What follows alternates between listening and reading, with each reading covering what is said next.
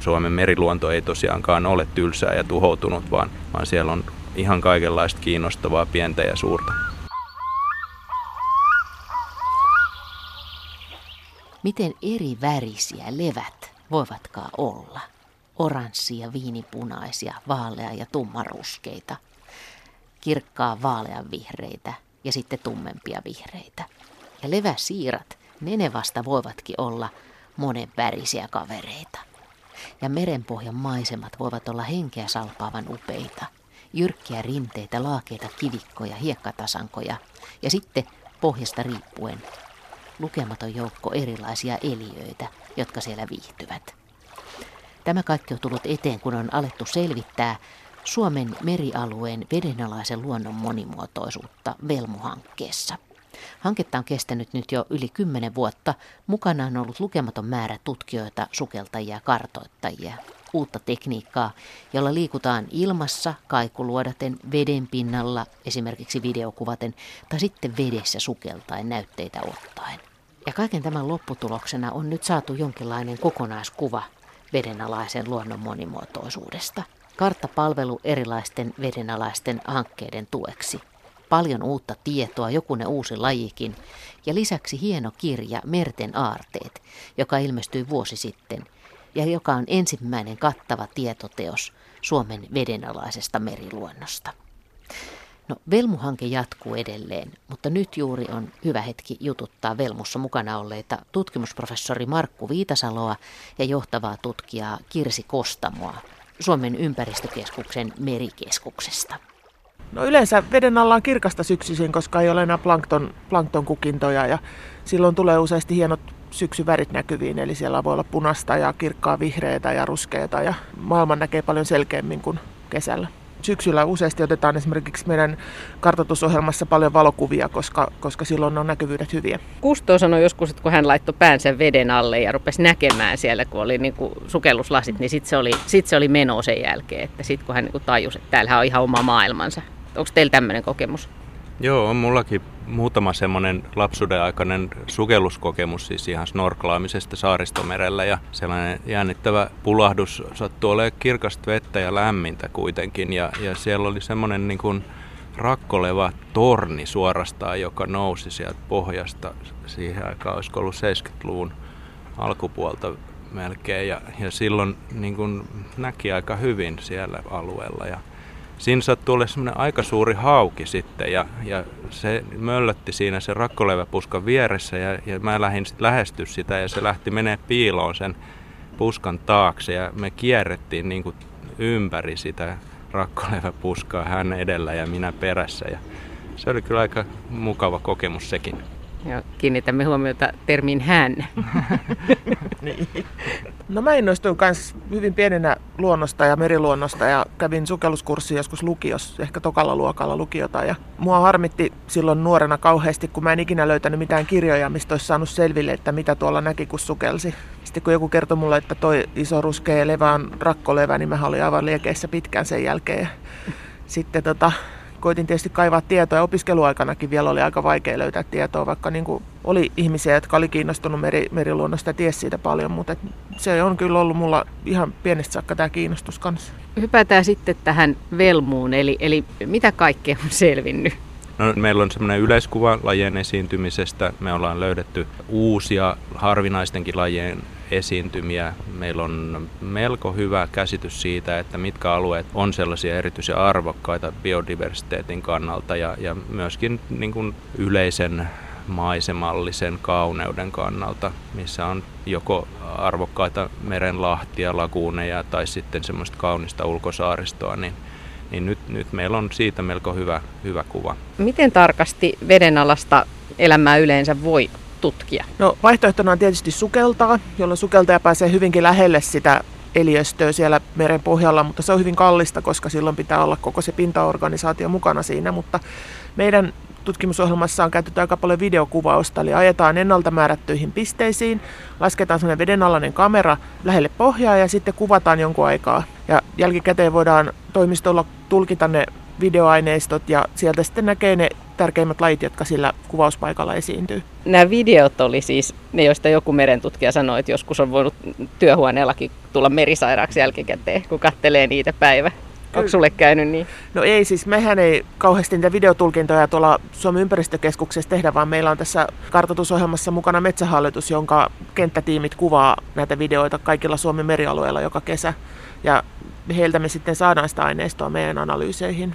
Siellä on monenlaisessa kelissä joutunut niitä videoita ottamaan nämä porukat, että voin kuvitella tosiaan, että kun Aallokos ottaa videon, niin se nousee, laskee se kamera siellä ja sitten kun se rupeat semmoista videoa sit tulkitsemaan, niin kyllä siinä juurikin voi merisairaaksi tulla. Jos lähtee idästä tätä Suomen rannikkoa, Itämerta ja päätyy sinne Pohjanlahden perukoille, niin onko tässä jotain yleisiä, voiko jotenkin sanoa yleisesti, että miten esimerkiksi pohjan muodot muuttuu tai mitä siinä tapahtuu? No, jos ajattelee esimerkiksi lajistoa, niin Itäisen Suomenlahdella ja sitten Pohjanlahden perukoilla, niin siellähän on aika paljon makeveden lajistoa, koska merilajit ei selviydy niin alhaisessa suolaisuudessa. Meillä esimerkiksi sinisimpukka ja rakkolevä, niin niillä on aika lailla samankaltainen levinneisyys Suomen rannikolla merenkurkusta tuonne Itäiselle Suomenlahdelle ja, ja tota, se siitä vähitellen vaihettuu ja ne lajit tulee pienempi kokoisiksi ja häviää lopulta, kun suolapitoisuus laskee. Mutta sitten taas tulee makeaveden lajisto, eli siellä on semmoisia kasveja ja selkärangattomia, jotka on muualla maailmassa ehkä esiintyy vain järvissä. Siinä on merilajeilla sopeutumista ja myöskin järvilajeilla, niin niillä on tai makeaveden lajeilla, niin on, on sopeutumista. Niin, jos Atlanti yrittää, niin siinä on muutamia tuhannesosan muutoksia suolapitoisuudessa, kun taas sitten Itämerellä se muutos etelästä pohjoiseen on satoi prosentteja. Että niin kuin suhteellinen muutos on huomattavan suuri. Itämerellä voi nähdä vierekkäin niin suolaisen ja makean veden lajeja samaan aikaan. Joo, kyllä siis voi esimerkiksi tuossa Porin korkeudella, niin siellä kasvaa valtamerestä kotoisin oleva rakkolevä tai rakkohauru nykyään makean veden vesisammaleen kanssa vierekkäin. Tai meillä voi olla merestä peräisin olevia merietanoita, jotka syö makean veden polyyppejä. Et, et tällaisia niin kuin ei tapaa kyllä oikeastaan missään muualla maailmassa. Me ei itse asiassa useinkaan huomata sitä, että meidän rannikon kalatahvenet, hauet, nehän on makeveden kaloja. Ja siellä ainakin joinakin vuosina voi sitten turska uiskennella samaan verkkoon, missä, missä näitä menee, näitä meidän ahvenia, haukia, kuhia ja särkiä. Millä muulla tavalla Itämeri on poikkeuksellinen? No tietenkin tämä kylmyys on yksi juttu, että tämän kesän jälkeen nyt on tietysti vähän eri fiilikset kuin aikaisemmin, mutta kyllähän meillä edelleen on erittäin arktisetkin olosuhteet keskellä talvea. Suuri osa pohjoisesta alueesta on kyllä jäänpeitossa edelleen ja, ja se vaikuttaa sitten sekä tämän kevään ja kesän ekologian ja ekosysteemin muotoutumiseen ja, ja ihan niillä rannoilla sitten suorastaan fyysisesti niin raapii pois osan levistä ja joka vuosi sitten se alkaa uudestaan se kasvu sitten tästä, kun jäät sulaa. Itämeri on aika nuori meri, niin onko tämä tarina vielä kesken? Ollaanko me keskellä jotain vauhdikasta kehitystä?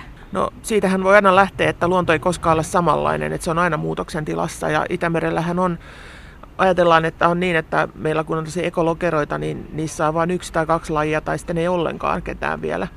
Et, että meillä on tämä porukka lajeja, mikä täällä nyt on, mutta että ovet on avoinna muille, tule, uusillekin lajeille ja niitähän koko ajan tulee tänne. Että, ja sitten myöskin hitaasti tulee omia lajeja, että jos vaan eliöyhteisö säilyy toimivana, niin täällä voi tapahtua myös lajiutumista täällä Itämerellä. Juurihan kesällä todettiin, että meillä on esimerkiksi oma kampelalaji täällä Itämerellä ja meillä on rakkohaurun sukulainen Itämeren hauru, mikä on todettu viimeisten vuosien aikana, että se on, esiintyy pelkästään Itämerellä. Että että ei se lajisto ei ole mitenkään staattinen ja nyt olisi paras mahdollinen tilanne, vaan se muuttuu koko ajan ja uusia lajeja tulee. Ja ilmastonmuutoksesta nykyään puhutaan paljon ja, ja se ennuste on se, että tietysti sen lämpiämisen lisäksi niin itse asiassa oletetaan, että tulee lisää veden valuntaa, kun rupeaa satamaan ainakin pohjoisilla alueilla enemmän ja, ja talvisin varsinkin. Ja, ja siitä voi seurata se, että Itämeri vähän makeutuu ja tämmöinen Itämeri, joka on lämmin ja makea, niin sellaista ei ole koskaan aikaisemmin ollut.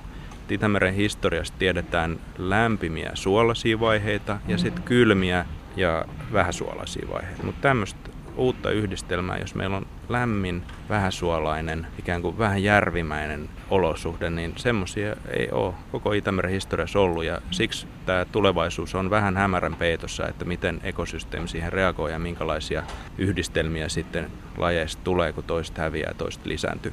te olette molemmat nyt ollut mukana tässä Velmu-hankkeessa pitkään, niin onko se jännittävää olla mukana tällaisessa, kun selvitetään tavallaan näin paljon kuitenkin ihan uutta? On, totta kai tämä on ollut ihan mahtava mun elämän suurimpia niin kuin, työelämyksiä nähdä tämä koko aineiston kertyminen ja se innostus, missä, millä ihmiset on ollut kentällä ja, ja laboratoriossa ja toimistoissa mukana, että on saatu tämä kokonaiskuva Suomen vedenalaisesta meriluonnosta. Ja, ja nyt sitten me ollaan erittäin jännittävässä vaiheessa juuri sen takia, että, että nyt tätä aineistoa voidaan ruveta käyttämään. Ja me ollaankin nyt ihan viime metreillä sitten kasattu tämä kaikki aineisto yhteen pakettiin ja, ja sillä on pystynyt sitten määrittelemään, että missä noin karkeasti tämmöiset monimuotoisuuden keskittymät on. Ja mulla on ollut sit tilaisuus esitellä näitä tuloksia aika monissakin paikoissa, viimeksi Montrealissa tämmöisessä luonnon monimuotoisuuskokouksessa ja, ja siellä tämä herätti kyllä ihan valtavaa ihastusta, että, että Suomella on näin fantastiset aineistot ja tarkoitus on nyt sitten tämän, näiden monimuotoisuuskarttojen avulla sitten määritellä, että minne esimerkiksi suojelualueiden verkkoa voitaisiin ehkä parantaa, laajentaa ja sitten millä tavoin nämä monimuotoisuuden keskittymät pitäisi huomioida esimerkiksi merialuesuunnittelussa. Eli useinkin tämä suojelu keskittyy harvinaisten lajien suojeluun ja, ja jos on joku tämmöinen upossarpio tai nelilehti vesikuusi, niin se, se on ilman muuta sitten suojeltava ja siihen on asettava sitten käyttökieltoja sille alueelle. Mutta tuppaa unohtumaan se, että, että myöskin tämmöiset avainlajit, niin kuin just rakkolevä tai sinisimpukka tai monet muutkin tämmöisiä elinympäristöjä muodostavat lajit, niin ne on, ne on todella tärkeitä muiden lajien kannalta. Eli näissä rakkoleväpuskissa asustaa sit loputon määrä erilaisia nilviäisiä, äyriäisiä ja niitä syöviä kaloja. Ja jos nämä vähenee rehevöitymisen tai ruoppausten tai muiden ihmisen toimien myötä, niin samalla häviää sitten ne elinympäristö, jos, jos nämä muut lajit viihtyy.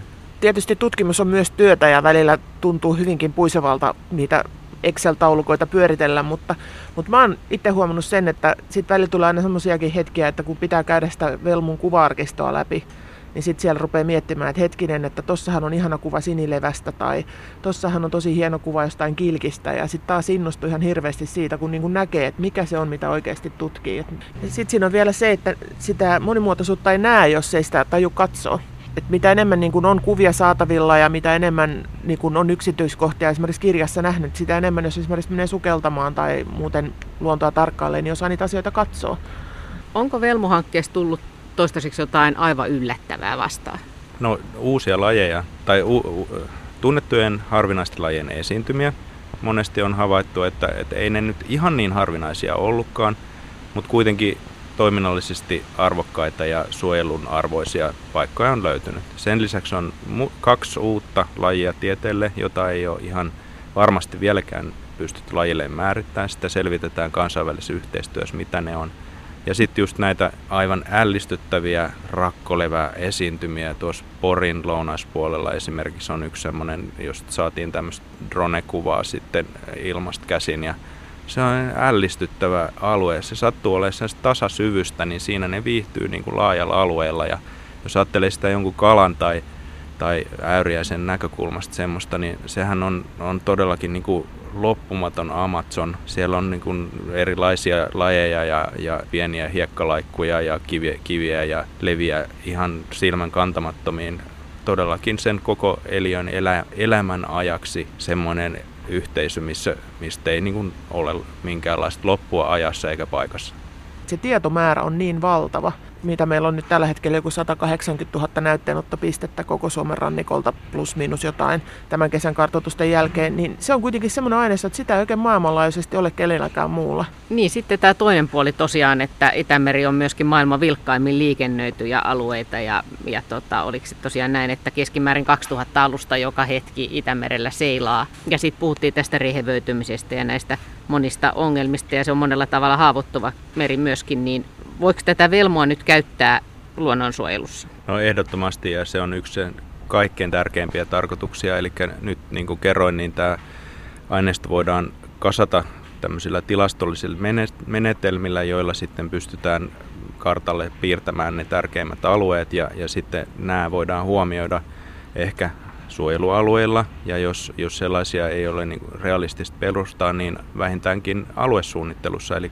maakuntakaavoituksessa voidaan todeta, että tämä alue on sellainen, jossa ihmisen toimintoja pitäisi välttää tai rajoittaa ja, ja toinen alue on sitten sellainen, mihin ne hyvin soveltuu. Eli, eli tämä on niin kuin hyvin edullista kaikkien sekä käyttäjien että suojelua ajavien tahojen kannalta, että me tiedetään, missä ne alueet on. Muutenhan me tehdään päätöksiä ihan silmät suljettuna ja nyt tilannehan on ollut se suojelualueiden kannalta, että suuri osa merensuojelualueista on perustettu esimerkiksi lintuihin tai, tai saaristoluontoon perustuen ja aika vähän tietoa on ollut sit vedenalaisesta luonnosta ja nyt, nyt sitten tämä vasta alkaa sitten, että tiedetään myöskin vanhan tiedon lisäksi, maapäällisen tiedon lisäksi, että missä on sitten ne vedenalaisen luonnon monimuotoisuuskeskittymät ja, ja nämä voidaan sitten liittää siihen suojelupalettiin sitten ihan uudella tavalla.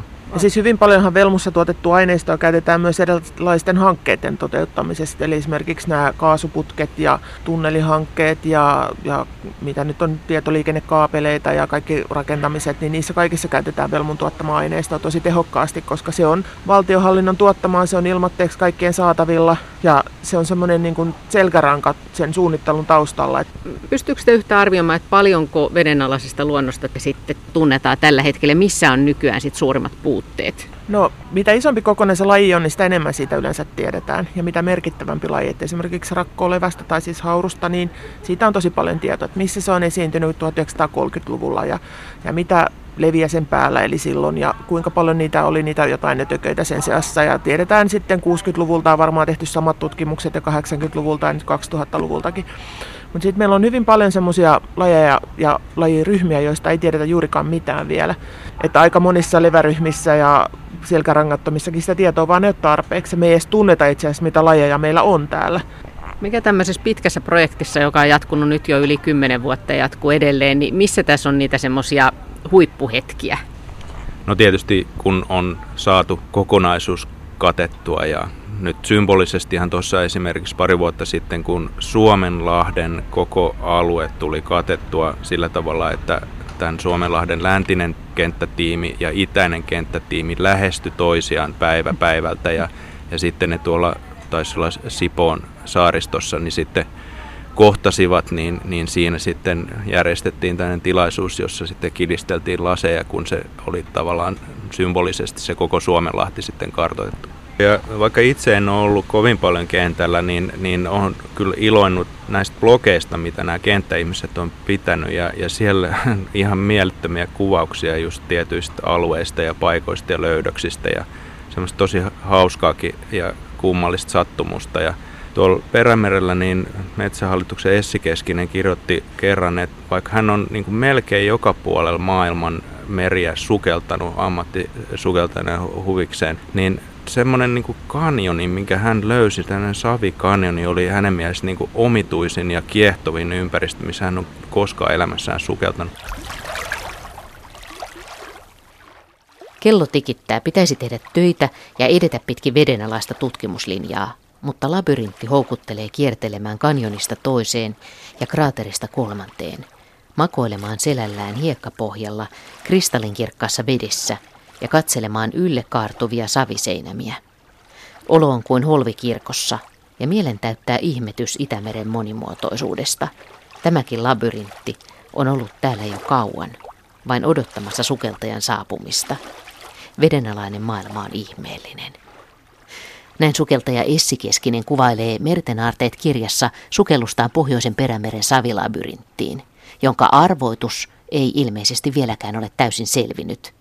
Ei ainakaan tiedotettavaksi asti, kertoo Velmussa mukana ollut merigeologi Jyrki Hämäläinen. Kyllähän Itämeren geologian niin pääpiirteissään tunnetaan ja ne prosessit, kuinka nämä geologiset yksiköt siellä on syntynyt, niin tunnetaan niin kuin hyvinkin, mutta tietysti yksityiskohtia ei niinkään tunneta kaikkialta, että esimerkiksi nyt Suomen aluevesistä noin 25 prosenttia on tutkittu geologisesti edes niin kuin riittävällä mittakaavalla, että kyllä sillä paljon, paljon yksityiskohtaista tietoa puuttuu.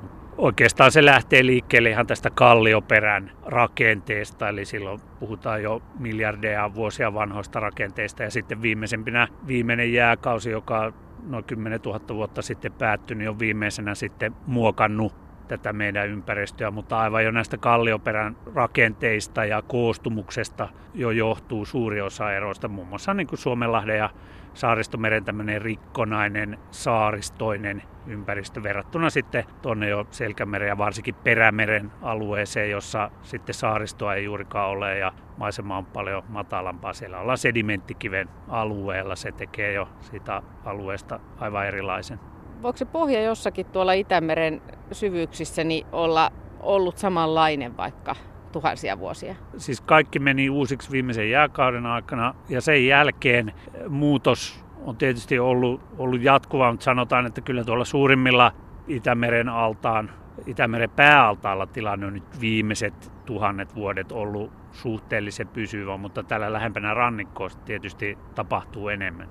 Eikö se ole aika jännittävää? Mä juttelin just Hylkysukelta ja Roope Flinkmanin kanssa ja puhuttiin siitä, että miten Itämeri säilöö näitä hylkyjä, että jotkut saattaa olla ikään kuin aikakapseleita, että siellä ei ole välttämättä tapahtunut mitään sitten sen aluksen vajoamisen, että, että ne voi olla satoja vuosia vanhoja aikakapseleita, joissa köydetkin on suunnilleen jäänyt sillä lailla, kun ne aikanaan oli, kun Itämeri on kylmä ja vähäsuolainen, laivamadot ei täällä pärjää ja, ja sitten suurin osa vuodesta vielä voi olla jääpeitteinenkin, mutta että sitten myös, että se pohja säilyy sitä vanhaa aikaa. Joo, kyllä juuri nimenomaan näin, että nämä geologiset arkistot, miksi me niitä kutsumme sedimentit, niin siellähän säilyy paljonkin merkkejä juuri, juuri menneiden vuosisatojen ja vuosituhansien niin tapahtumista, että sen takia itse asiassa Itämeri on erittäin hyvä tutkimuskohde, muun muassa niin kuin menneen ilmaston tutkimisessa, koska Itämeressä kuitenkin sedimentaatio on suhteellisen suurta, noin millimetri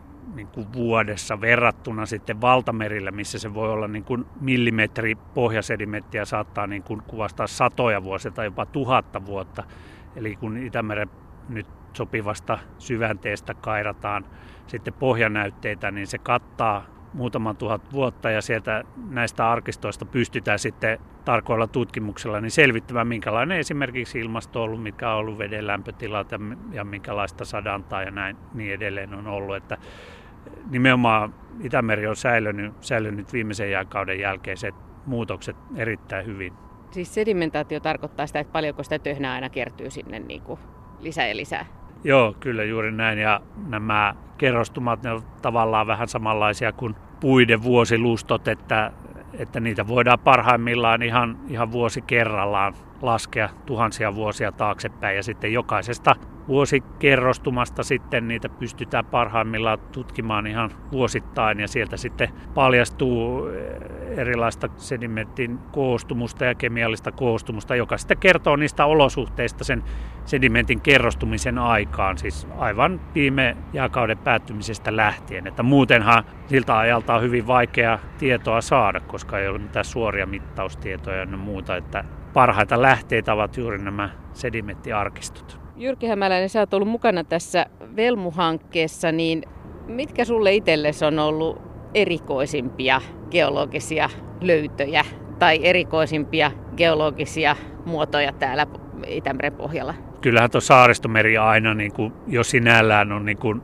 on aika sykähdyttävä elämys, että sehän on ihan maailman mittakaavassa aika poikkeuksellinen ympäristö ja todella niin kuin mahtava, mutta tietysti meillä kaikilla merialueilla on vähän omia, omia erikoisuuksia ja nyt ihan tässä viimeisimpänä on nyt taas ihmetelty perämereltä aikanaan Metsähallituksen biologien löytämään niin sanottua savilabyrinttiä ja sitä on nyt tässä viime kesänä tehtiin vähän siihen liittyvää lisää tutkimuksia. Nyt, nyt saattaa olla, että senkin, senkin arvotus alkaa tässä ratkeamaan ja, ja siinä voi ollakin kysymys sitten jo vähän, vähän erikoisemmasta tapahtumasta taas, mutta tarvitaan Minkä... pikkasen lisätietoa vielä siihen.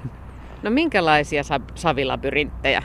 No siellä on tällaisia kapeita, pitkiä, näyttäisi saven sisään muodostuneita tällaisia labyrinttimaisia kapeikkoja, just sellaisia, joihin sukeltaja mahtuu menemään. Siellä on hieno hiekkapohja sitten siellä labyrintin pohjalla ja siinä on vain muutama metri vettä. Ja No kun sä esimerkiksi näit, että täällä on tosi savilabyrinttejä, niin tuliko se yllätyksenä ja oliko se niin kuin, että oho, että mikä tämä juttu nyt on?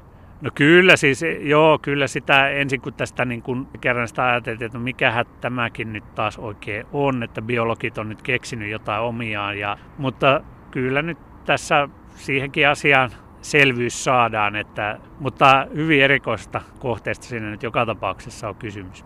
Mutta sitten Itämeren pohjalla on myöskin kanjoneita. Se ei olekaan tasasta. Ei todellakaan, että siis, ja kanjoneitahan voi olla monenlaisia, mutta osa näistä esimerkiksi saaristomerellä meillä on hyvin syviä kohteja, ne liittyy jo tällaisiin manner liikuntoihin, että siinä puhutaan taas jo niin sieltä miljardiluokkaa olevista vanhoista, vanhoista ruuhien vyöhykkeistä, kallioperämuodoista, ja nyt viimeinen jääkausi on sitten, ja siis jääkausi on ollut tässä useampia ennenkin, niin ne on sitten vielä nämä kilometrien paksuiset jäämassat kulkiessaan, niin vielä syventänyt näitä vanjoneita ja muovannut niitä. Ja nyt sitten nykyisenkin meren virtaukset saattaa sitten pitää puhtaana näitä, että niin just tällaiset kanjonit usein voi olla sitten myös tällaisia virtauksen tekemiä muotoja. Niin toi on aika jännittävä, mihin on ehkä viime vuosina vasta herätty vielä vahvemmin, että Itämeri on itse asiassa maailman mittakaavassakin monella tavalla aivan ainutlaatuinen. Joo, kyllä, kyllähän se on, on niin kuin hyvin, hyvin erikoinen kohde ja siinä on niin kuin monia, moniakin niin kuin syitä, että me, Itämeri on täällä sekä kuin geologisesti tämän Fennoskandian kilven alueella, eli tämmöisen graniittisen syväkivien, ja sitten toisaalta osittain sedimenttikivien alueella – ja sitten meillä on tämä jääkausi ollut tässä viime 10-20 000 vuotta, jolloin se oli maksimissaan, niin se muokkas hyvin paljon tota ympäristöä. Ja sen, se näkyy vieläkin, niin kuin maan kohoaminen on esimerkiksi yksi tällainen ihan kans maailman mittakaavassa varsin erikoinen ilmiö, mikä meillä on täällä Itämerellä, varsinkin sitten tällä Suomen alueella, niin on, on vielä tänäkin päivänä nähtävissä. Niin, tämmöisen ihmeen keskellä me täällä elellään. Joo, kyllä näin on, että kannattaa välillä miettiä sitäkin, että kyllä tämä maailman mittakaavassa niin ollaan kyllä hyvinkin mielenkiintoisella alueella.